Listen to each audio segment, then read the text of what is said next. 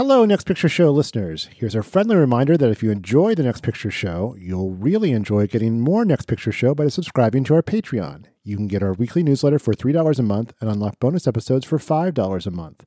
Our latest bonus episodes include a discussion of our first impressions of Disney Plus and, soon, some talk about the Star Wars spinoff The Mandalorian. To subscribe to our Patreon, please visit patreon.com slash nextpictureshow.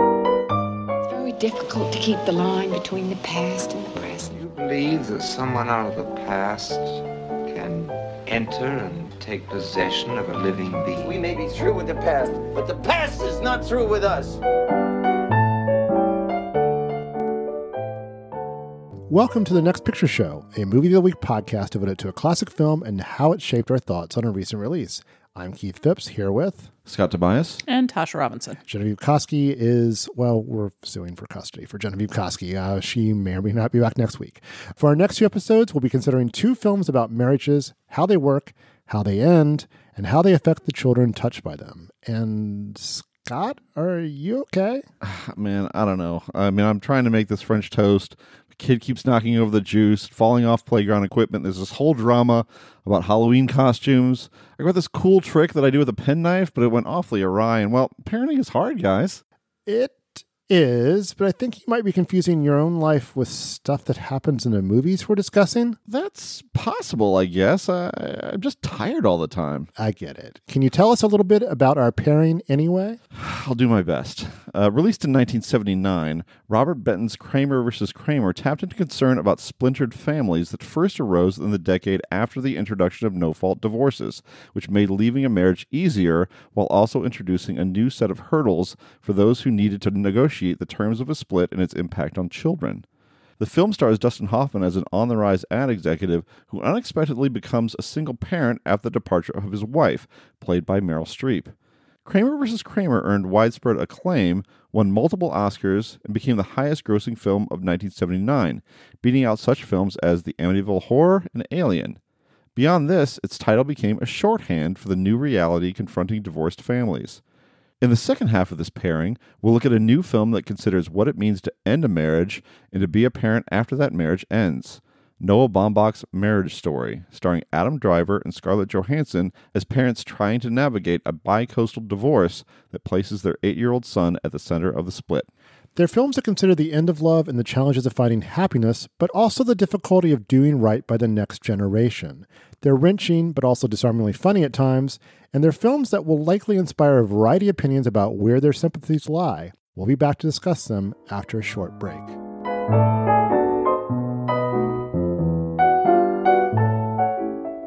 I'm leaving you.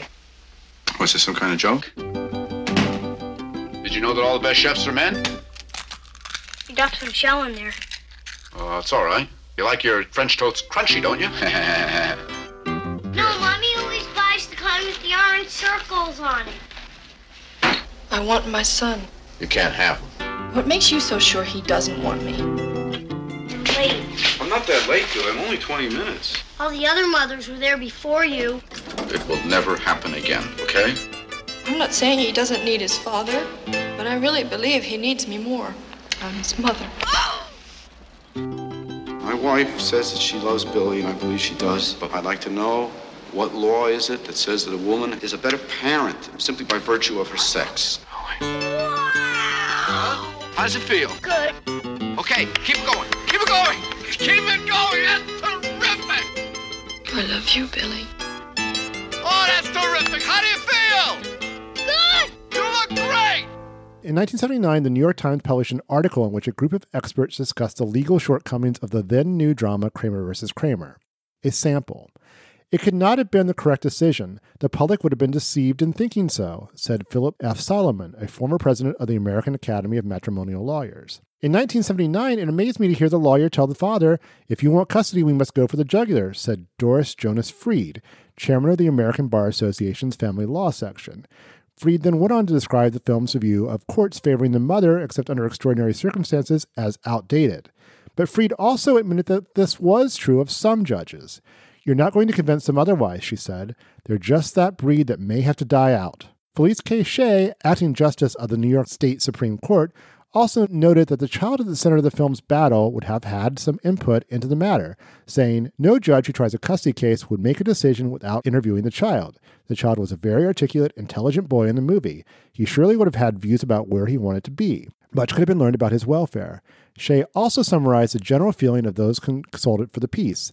The legal aspects of the film were 50 years behind the times. But the article's most telling quotes come not from any of the interview subjects, but the author of the piece, George Dullea, who writes that the plot of the film, quote, would have sounded bizarre a decade ago, but seems entirely plausible in today's world of mothers seeking self fulfillment and fathers seeking custody of young children. In 1969, California became the first state to legalize the no fault divorce, meaning that neither party had to show wrongdoing to end a marriage. Ten years later, the release of Kramer versus Kramer attempted to capture the state of the nation living in the aftermath of that decision. Did it succeed? That's a question whose answer undoubtedly looks different now than 40 years ago, and will doubtlessly look different still 40 years from now. In depicting the dissolution of the Kramer marriage, Kramer vs. Kramer makes little attempt to be even handed. Ted Kramer, played by Dustin Hoffman, a New York dad used to staying late at the office and working into the night at home, is taken by surprise when his wife, Joanna, played by Meryl Streep, informs him that she's leaving him. Over the course of the next 18 months, Ted comes to realize he's made mistakes and neglected his wife's happiness, but the film depicts Joanna as flaky and irresponsible, driven by some vague, new agey quest for self fulfillment that drives her to California, only to bring her back, almost on a whim, to retrieve the child she left behind. That women's lib might have stoked her discontent arises as a possibility as well. She might earn her understanding thanks largely to Streep's performance, but she never earns our sympathy. Kramer vs. Kramer lets that fall almost entirely to Ted, whose struggles begin with an attempt to make French toast and extend to a career threatening need to be present for his son even when deadlines loom.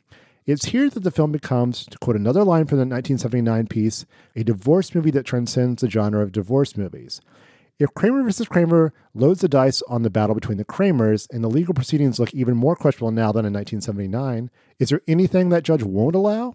Ted's relationship with his son Billy leaps beyond those concerns. Justin Henry won an Oscar nomination for his work as Billy, and he and Hoffman believably play characters set adrift from the protection of a fully intact family.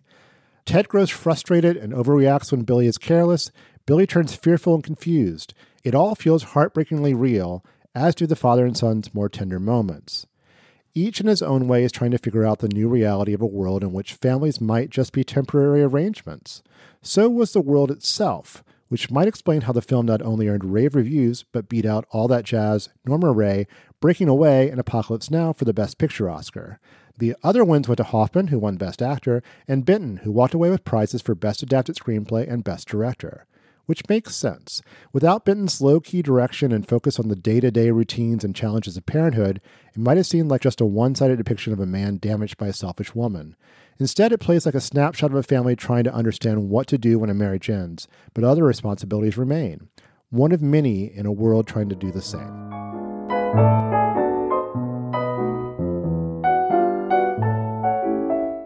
Don't get defensive. Don't don't try to bully me. I'm not getting Or get- defensive.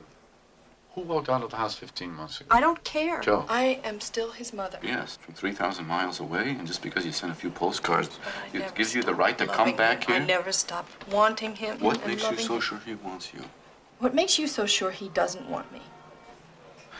Okay, look, we're gonna sit here and bat this back and forth like it was for eight years. Like, it's like old times. Well, you can't deny me access Don't to tell me Miami. what I can or cannot do.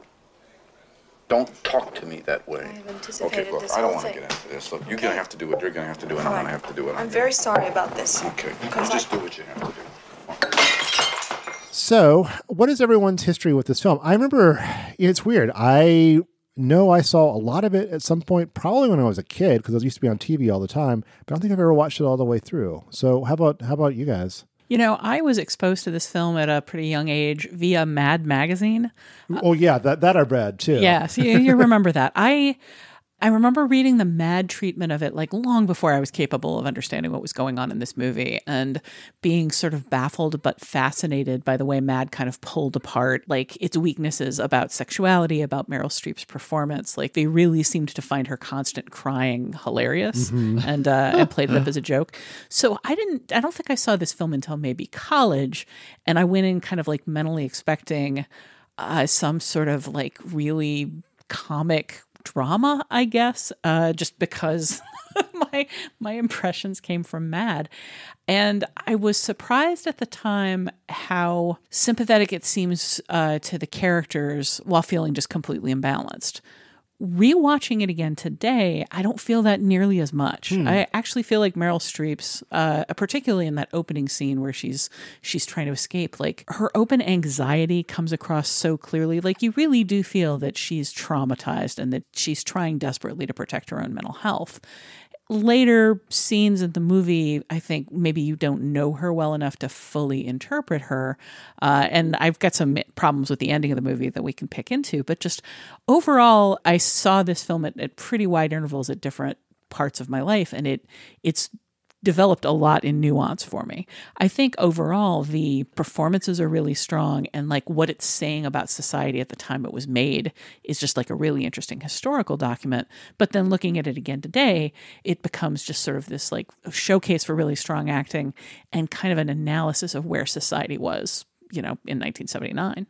Yeah, I mean, it is fascinating to watch today. I definitely saw this film when I was very young. I would have Hmm. been when I was a kid or maybe a early teenager, a long time, mm-hmm. and I'm and I'm, I'm I guess I remembered it fairly fondly, but not that strongly. So it was fascinating to return to it now as just this snapshot of the times and what the, what a- what the attitudes were, and it's a film of significant nuance uh, of really fine performances, uh, but also baffling. It's also like a very foreign place to. I mean, you think about it. It's been forty. It's forty years.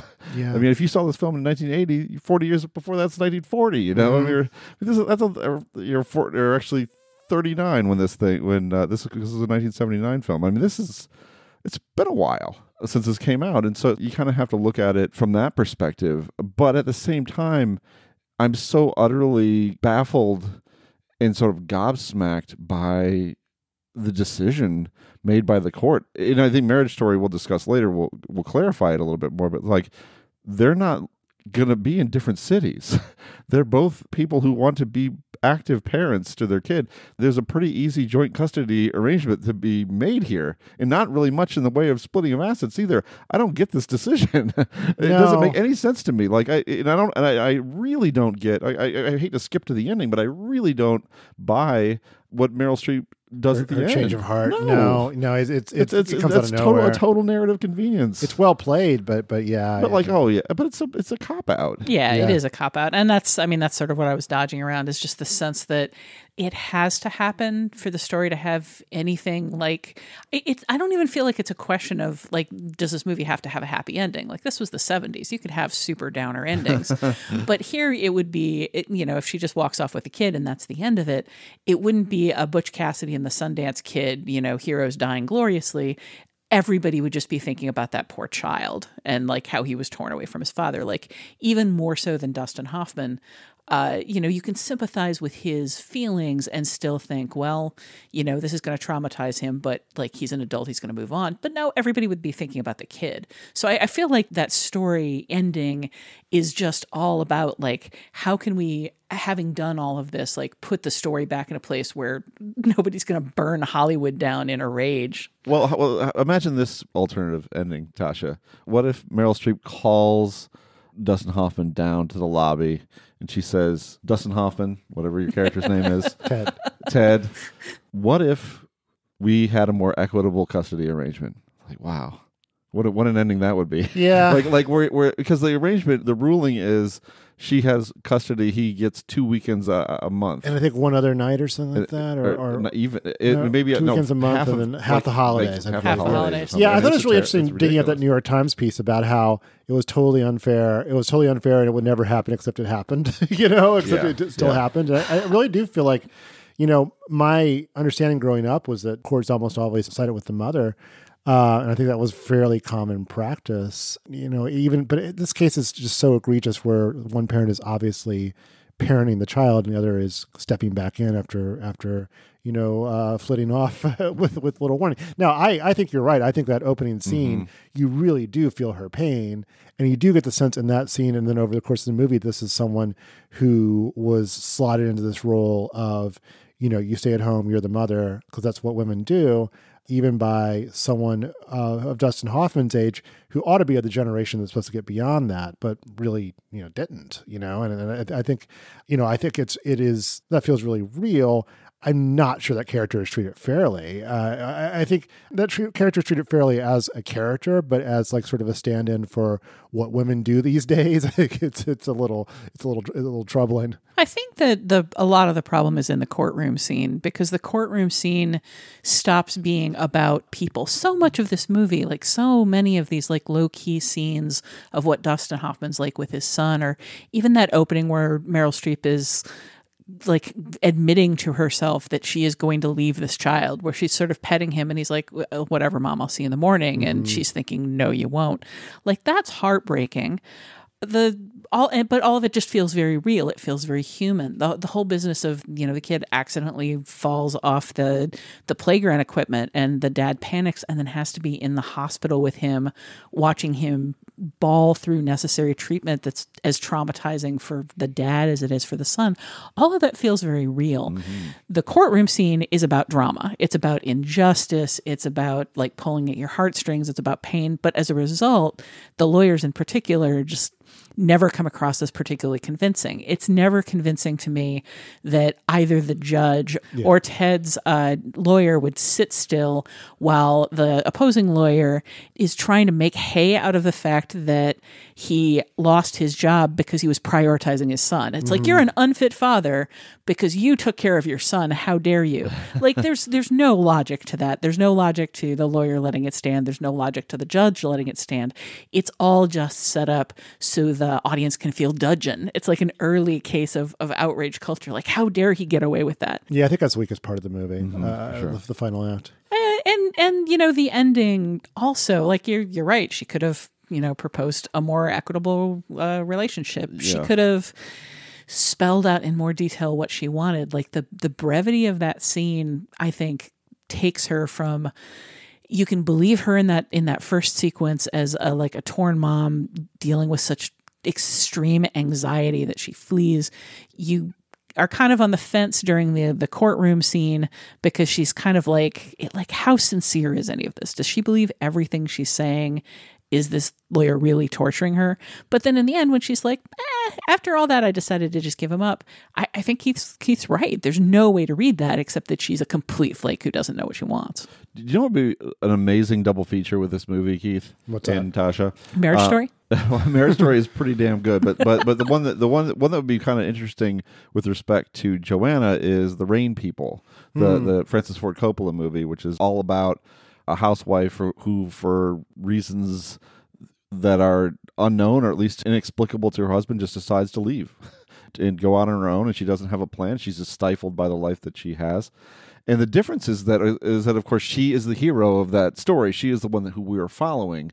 And so but in Kramer versus Kramer, uh, you know, I think we get these really crucial scenes at the beginning. Uh, the, the the opening is so I think really important to, to establishing some amount of sympathy for Joanna. But the fact is that the fact that she is not present in the film and certainly not present in the life of her child is is going to make it so hard for us as an audience to feel what she's going through and understand what, she, what she's going through. And so it kind of creates this imbalance that the film can't really get through. But if you actually pull back and like look at the big picture, I mean, she's been the one ha- who has exclusively taken care of this kid while he's been uh, very career oriented per societal expectations, I suppose. But like, it's been this stifling burden in which she she's been completely squashed in this marriage by a guy who can't even freaking make a piece of French toast. you know, I mean, he who's utterly incompetent with taking over as a parent. I mean, he doesn't he doesn't know the first thing. You know, he's cooking Salisbury steak. You know, TV dinners or whatever. That's the best he can do.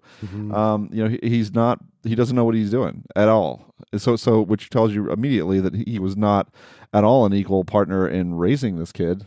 So he's just accounting for the last whatever 14, 18 months uh, that we see. We see all that time that he has, and, and of course that relationship grows and ex- is extremely touching.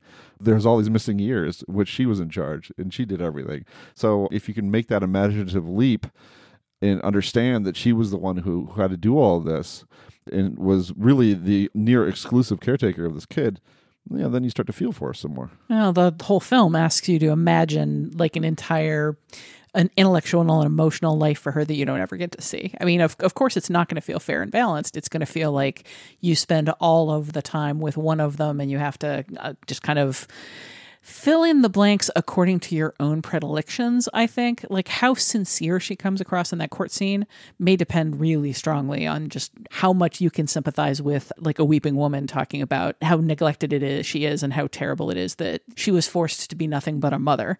You know, that's something that's going to trigger like strong feelings in people that are going to be very very based on their own their own lives, their own relationships with their parents, their own relationships with their children. Definitely. But how do you feel like this reflected the of parenting? Because I feel like I've never been the yell at the kid until they go to bed uh, and weep parent, but I've definitely been the why'd you put your juice there in the first place parent. You know, yeah. I mean, I think it does. It's really good about capturing how like little tensions build and how small mistakes can lead to big mistakes and how can be tortured by feeling frustration with with a kid who doesn't know any better but at the same time why don't you know better you know? Yeah. I think it's very good about that. Yeah i really felt that scene with the ice cream where he doesn't want to eat his Salisbury yeah. steak but he wants to have ice cream and he gets the ice cream out and um, ted is threatening him. It's like you take a bite you're gonna get in big big trouble and i, and I can see that you know those boundaries are things that kids test all the time and the ability to set them and abide by them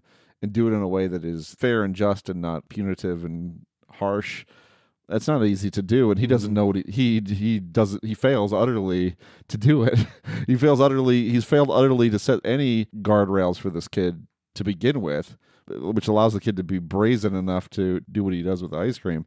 And then he completely overreacts when he crosses those boundaries that he's decided at the last minute he's going to set. So that part felt pretty real. And I think just generally, if you're not experienced as a parent, if you're not engaged as a parent, and, and if you haven't been involved in kind of the routine of things, it's bad for parent and child. I mean, mm-hmm. they because nobody knows what they're doing.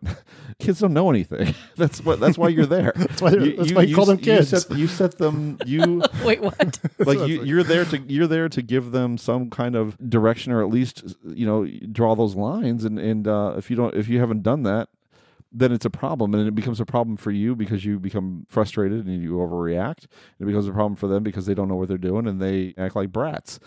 So it's like it's, it's a bad either way. So I, all that stuff felt very real. I mean i think if the film weirdly enough it succeeds the least as a film about divorce and the divorce process but it, it is successful i think as a portrait of somebody who's trying to do better as a parent mm-hmm. and, and about the bond between parent and child. I mean all that stuff is quite affecting yeah, the French toast bookends is that's a lovely yeah. it's a lovely bit of uh, scripting. Yeah, that second scene of the two of them making French toast together. I mean, it's it's practically slow cinema. It's more or less silent. They're just working in concert, and as a bookend, it's uh, a really smart piece of storytelling.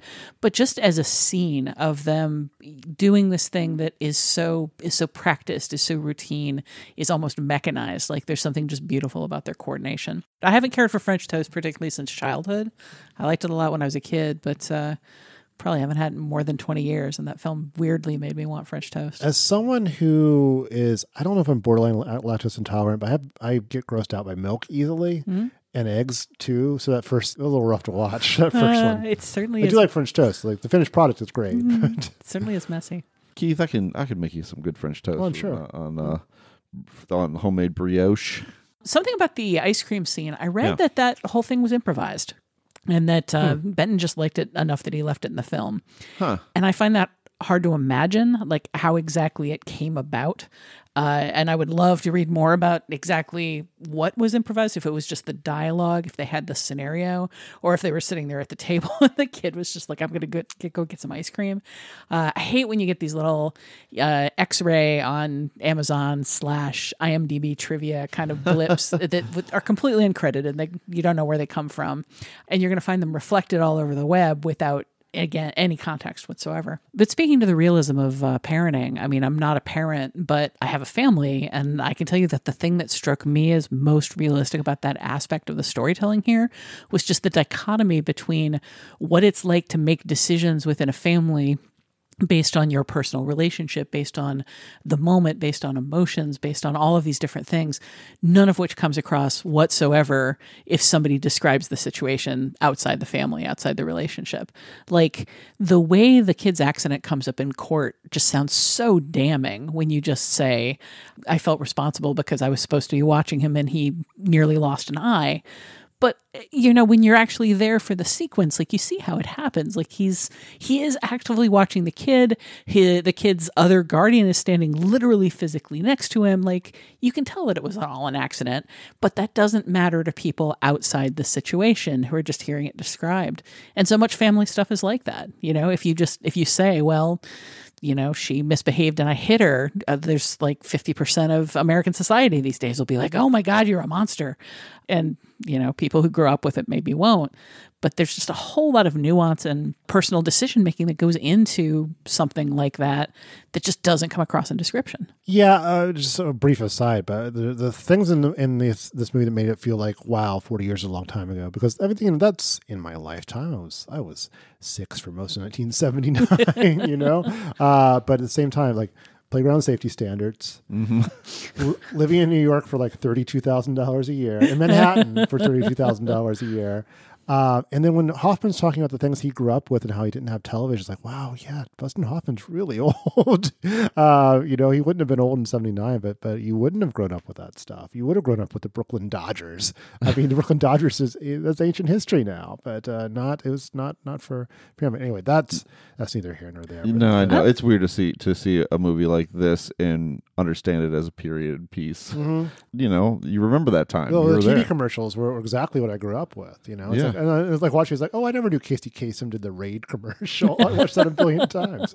Um, we talk about the style of the film. Uh, Mm-hmm. Robert Benton uh, is director. Is the director of this. Um, uh, Nestor uh, Almendros is the cinematographer because at one point Francois Truffaut was considering directing it as, as his as his first American film, which he never got around to making one of them.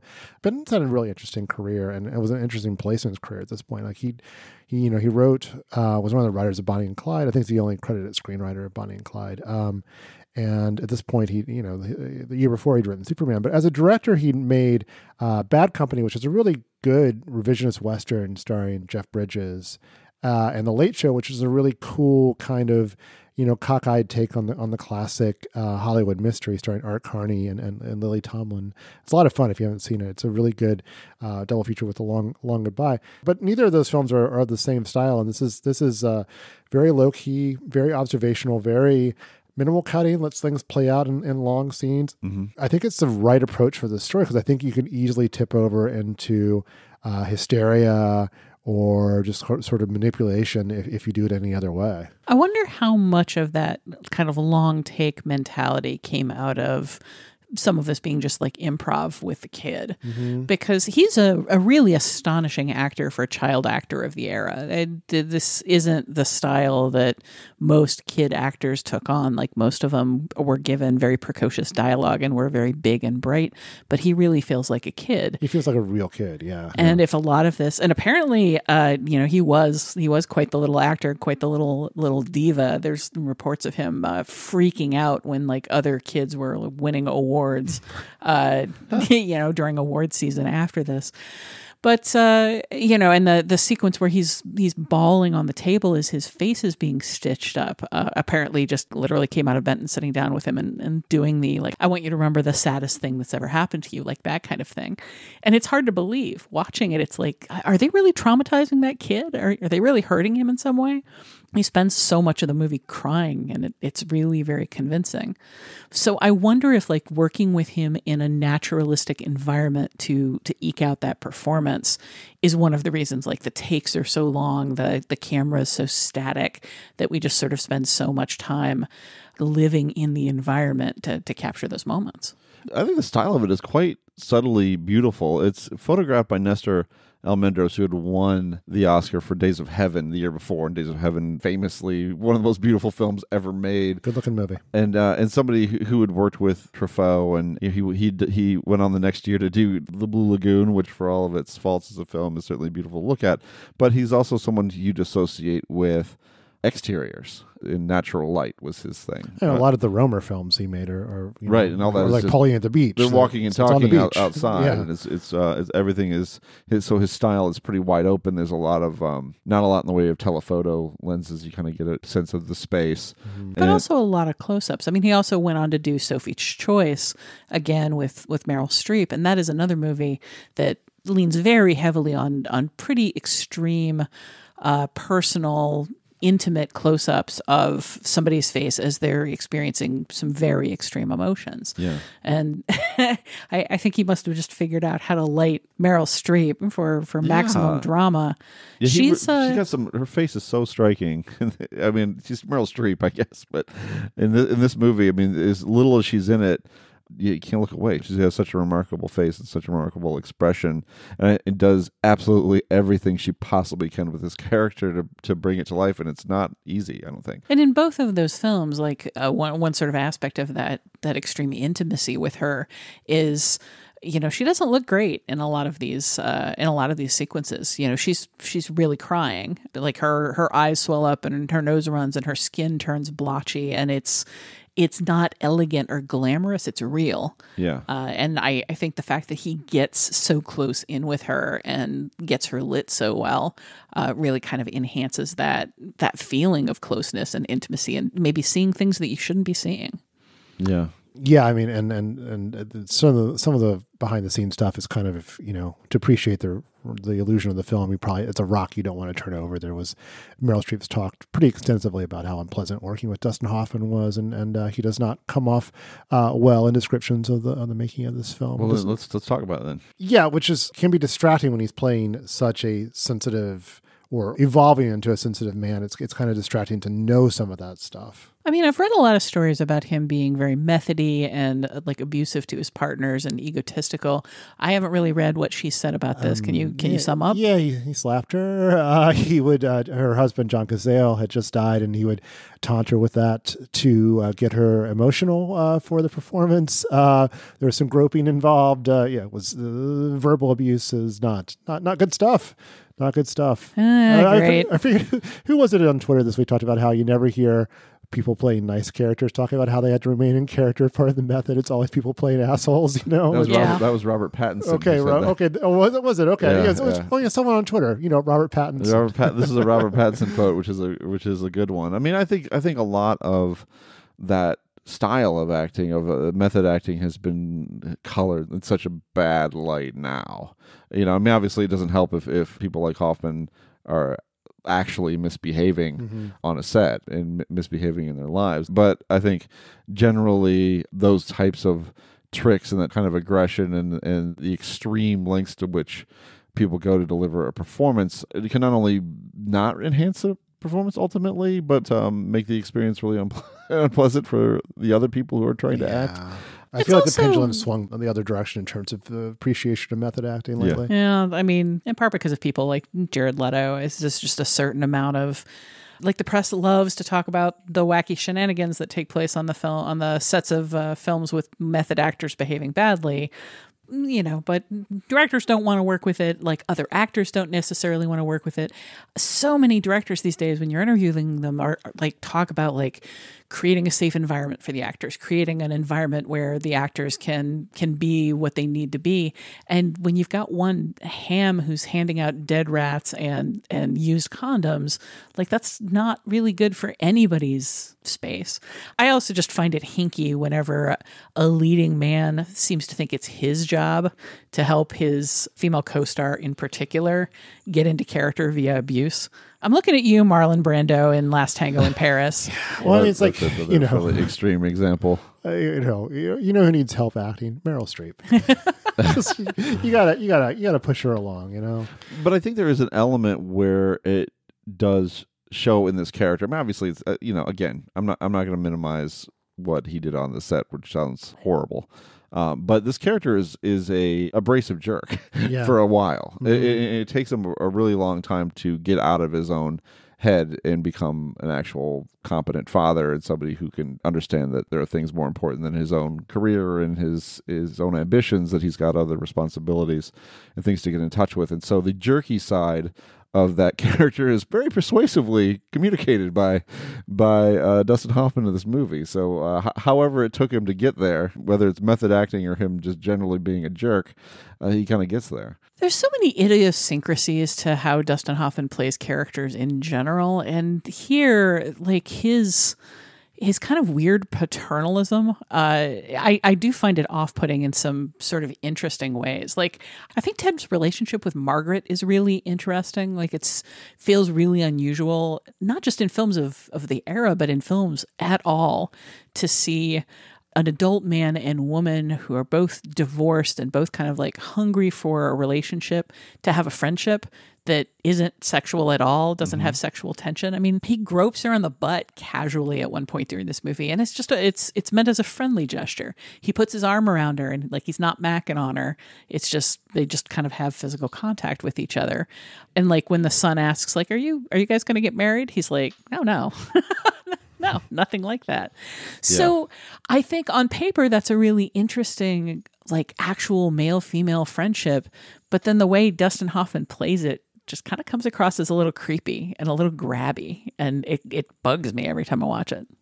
Comes off as of the time in some ways, though. You know, I don't know. Um, It's kind of Mad Menish. Yeah, he, he can't not be kind of a condescending jerk to women, even when the ones he likes that he's, that he's friends with. You know, I, I, I, it's a it's a character detail, I guess. But then you get to that point in the courtroom where she's like, they're they're beautiful together. She Mhm. and her, you know, father and son. So I, I don't know. I mean, I, I thought that was a nice element of the movie. I'm glad that we kind of got to it. This is a character played by Jane Alexander, who adds, I think, adds something pretty significant to the movie because this is she she's somebody who was friends with Joanna primarily, and and uh, only came to know comes to know Ted uh, after Joanna leaves, and um, she could be the one who quite literally testifies to his fitness as a as a parent.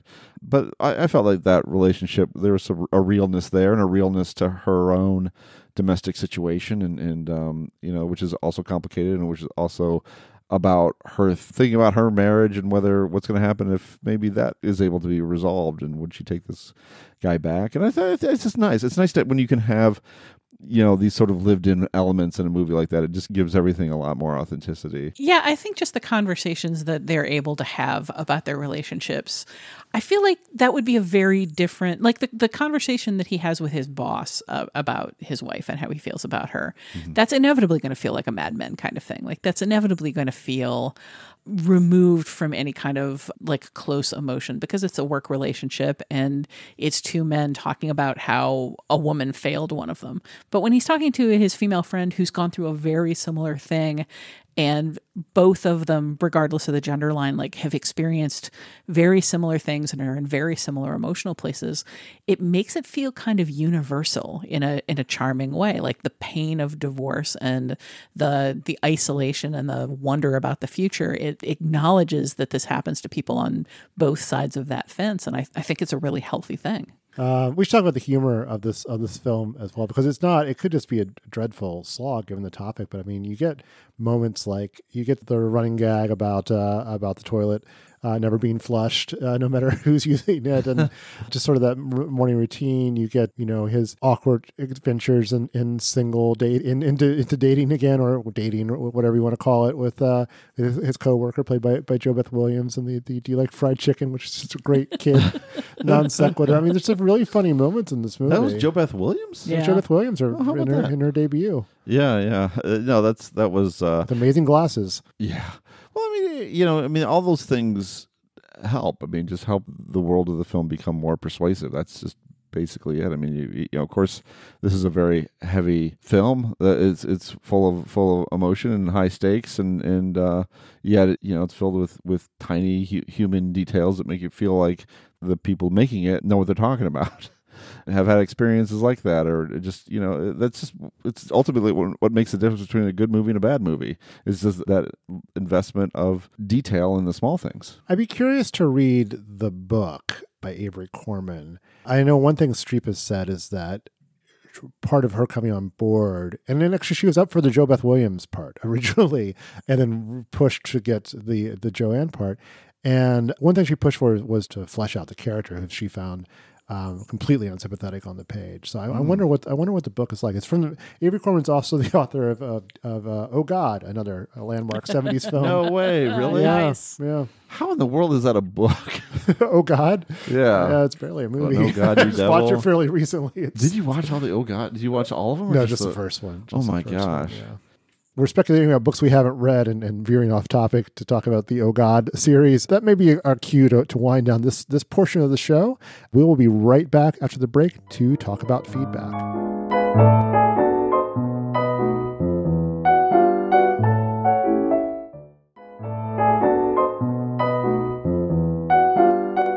Now it's time for feedback when our listeners weigh in with their responses to recent episodes and anything else in the world of film. This week we've got a letter that sheds some light on the mystery of the host's title. Tasha, can you clear that up for us? Sure. Mikhail writes The Korean title of Bong's The Host is Gwoemul, which translates to monster. Maybe given the award winning film Monster, which came out in 2003, the US distributors of The Host didn't want any confusion. Well, how about that? That clears that clears that up. I do like the simplicity of just calling it monster. Yeah, it, it's made me wonder a lot, like who the host is. Just as the, there's been a lot of debate about who the parasite is in Parasite. So yeah, I would love to know more about why they picked that specific uh, title. But I, I mean, I can certainly understand why they didn't just want to call it Monster, even leaving aside the conflict. That's just a, a pretty basic title. But how did they end up with the host? Here's some much more substantial Bong feedback related to Parasite about metaphors and repeat viewings. Scott, can you share that? I can. Albert writes, I really enjoyed your recent episode on Parasite, particularly your discussion surrounding basements and the many staircases in the film. Us also explored similar ideas expertly this year, but I can't think of a better visual metaphor for class struggle in any movie than the moment in Parasite when the previous housekeeper is kicked down the stairs. Can you talk about some of your favorite uses of metaphors for common themes in film, recent or all time?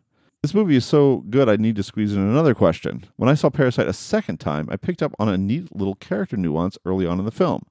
When the son of the Kim family inquires about the job opportunity to the pizza place employee, the family literally surrounds the poor girl, who is just trying to uphold her company's brand, mind you, establishing their parasitic nature in a very subtle and clever way.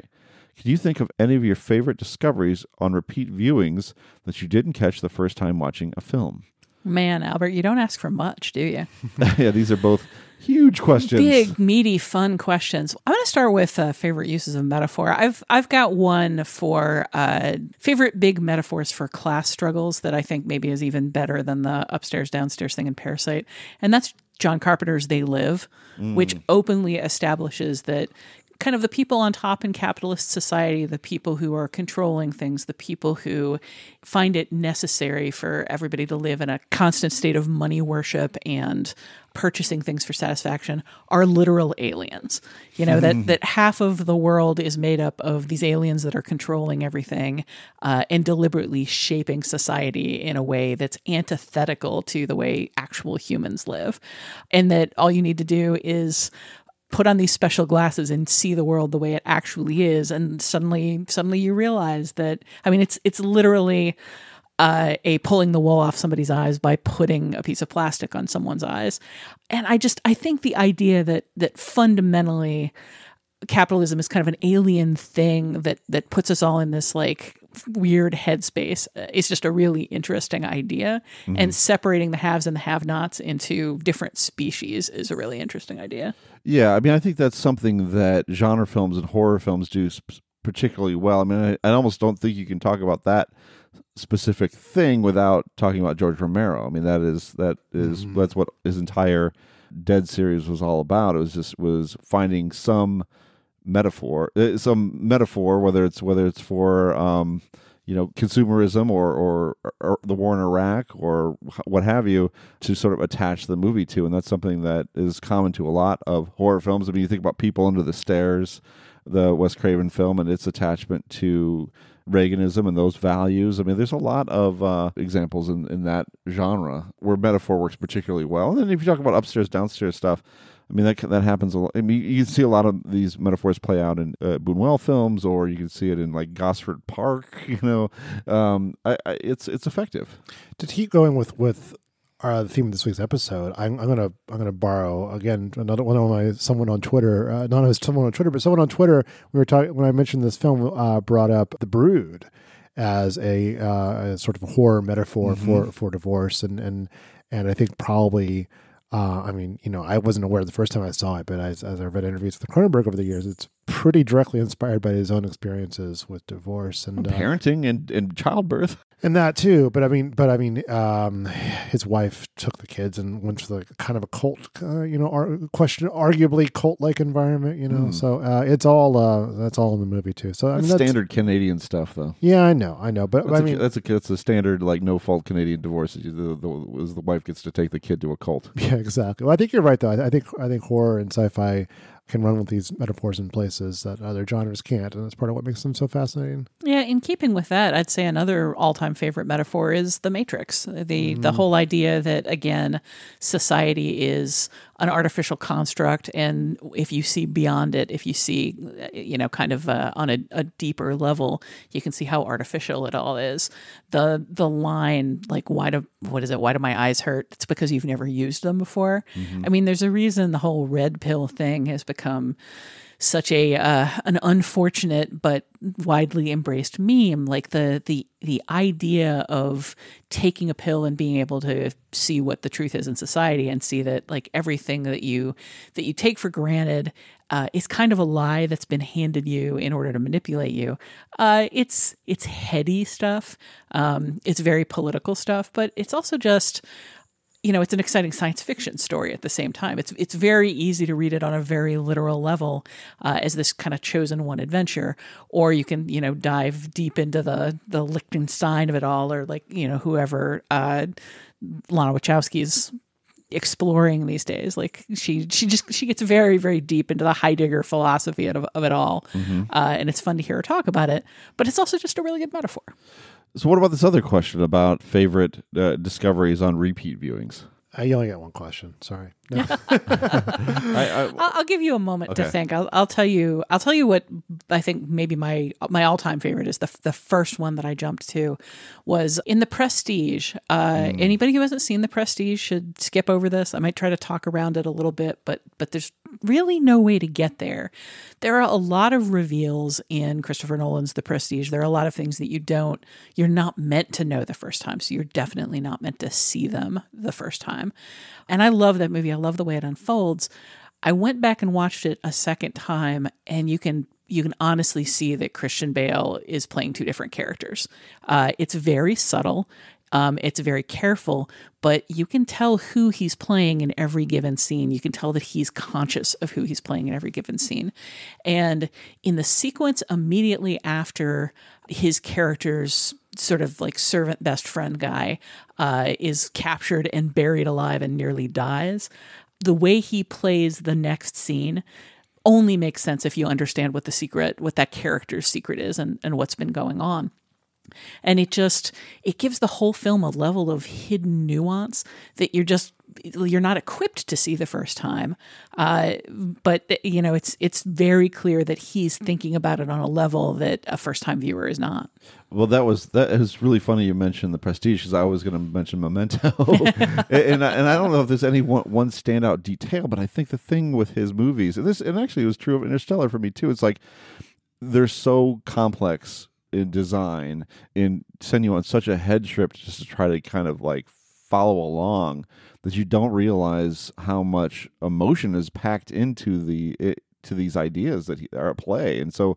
and so when you really start to confront what memento is actually about and what this character is doing every day. It's just it kind of is heartbreaking in ways that you just could not have expected because you're just you're so busy playing catch up that first viewing. So there's so there's that. You know another th- but uh, more recently i can think of uh I, I wasn't a huge fan of the sixth sense when it came out but i was among the many surprised by the the twist in that movie. And of course and so but i watched it again and i was kind of astonished by like how screamingly obvious it is that, he, that that what the twist is, but you you everyone misses it the first time. But it's it, it the film does not cheat on that twist. I mean, you know, in, you know, he became uh, Shyamalan became the twist guy after that movie, and it's sort of in in a very bad way.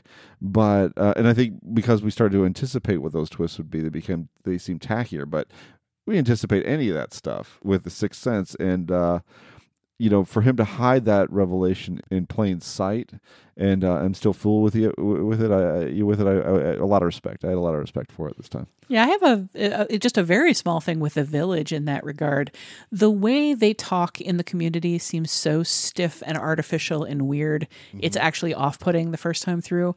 When you understand that it's stiff and artificial because they stiffly artificially created it yeah. on purpose, yeah. like that this is this is a planned community where like of course everything feels fake. It's because it's fake. Like it, it just adds a richness to the movie that I think is actually literally funny. Yeah. I think movies with twists are pretty obvious for that reason, just because you, you are kind of in on it um, as well. But I, mean, I, think movies where where you kind of, you know, they don't necessarily count as twist movies, but I, I mean, I found like I like Lost Highway and Mulholland Drive more each time. Oh, so it's kind of kind of kind of sink into what they're doing. But we were talking before about um, Magnolia because our our, our uh, friends at Filmspotting just talked about it too. But that's a film that's just just loaded with things like you know numbers that recur and Masonic symbols and and and references and things like that. Uh, so I think you know those those kind of films where they're just absolutely where every detail has been thought through. Those are the ones that really improve on second view. And or something like you know someone who's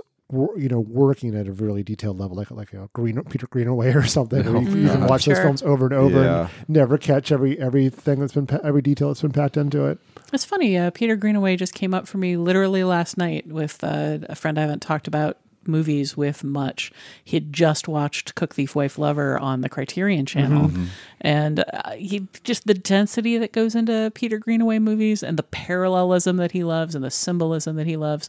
Those movies are movies that you're going to want to watch repeatedly if you're going to want to unpack. Yeah, we're, them. we're not at all. Yeah. yeah, one of those two. One of those yeah, two things. Yeah, that I mean the cook I, Cook Thief is still my favorite of his, but boy, it, it's intense. You know, it's up for you know. Is is Prospero's books on there? It's one of the ones I have not seen. Yeah, yeah. Prospero's books is on there, as is the Pillow book, uh, a Z and Two Noughts, and the Draftsman's Contract, which is a pretty solid lineup. Looks I mean, like a lot of short. Now looking at it now, looks a lot of short films I haven't seen either too. When does all this stuff leave? I don't hugely recommend his short films, especially mm. not as a way to get into him. But I think Pillow Book is one of his most accessible, and Z and Two Noughts was the one that hooked me. You say start with uh, the Falls, uh, three hours and fifteen minutes. I think the, the Draftsman's Contract's a great place to start. It's yeah, it's a good he's, one. He's right. He's he's on it from the start, and it's quite quite fun and accessible. It really depends on your on your toleration for uh, you know fairly fairly dense. Uh, uh, costume drama intrigue.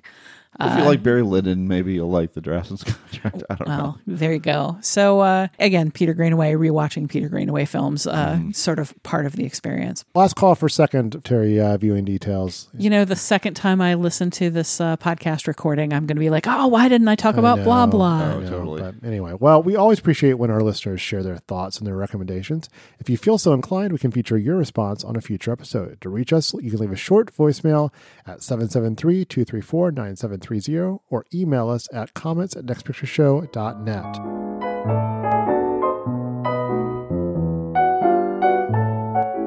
That's it for this episode of The Next Picture Show. In our next episode, we'll look at Noah Baumbach's new film, Marriage Story. Look for that next Tuesday, or better yet, subscribe to The Next Picture Show on Apple Podcasts, Spotify, or your podcatcher of choice. Even better still, you can support us on Patreon at patreon.com slash nextpictureshow. Find us at nextpictureshow.net Follow us at facebook.com slash nextpictureshow and follow us on Twitter at, at nextpicturepod so you always know when a new episode drops. Until then, please remember to flush the toilet or at least close the door when using the bathroom. Smile, he thinks it's Christmas or his fifth birthday. And he thinks C-U-S-T-O-D-Y spells fun or play out all the hurt words and turn my head when I speak. Cause I can't spell away this hurt that's dripping down my cheek. Our D-I-V-O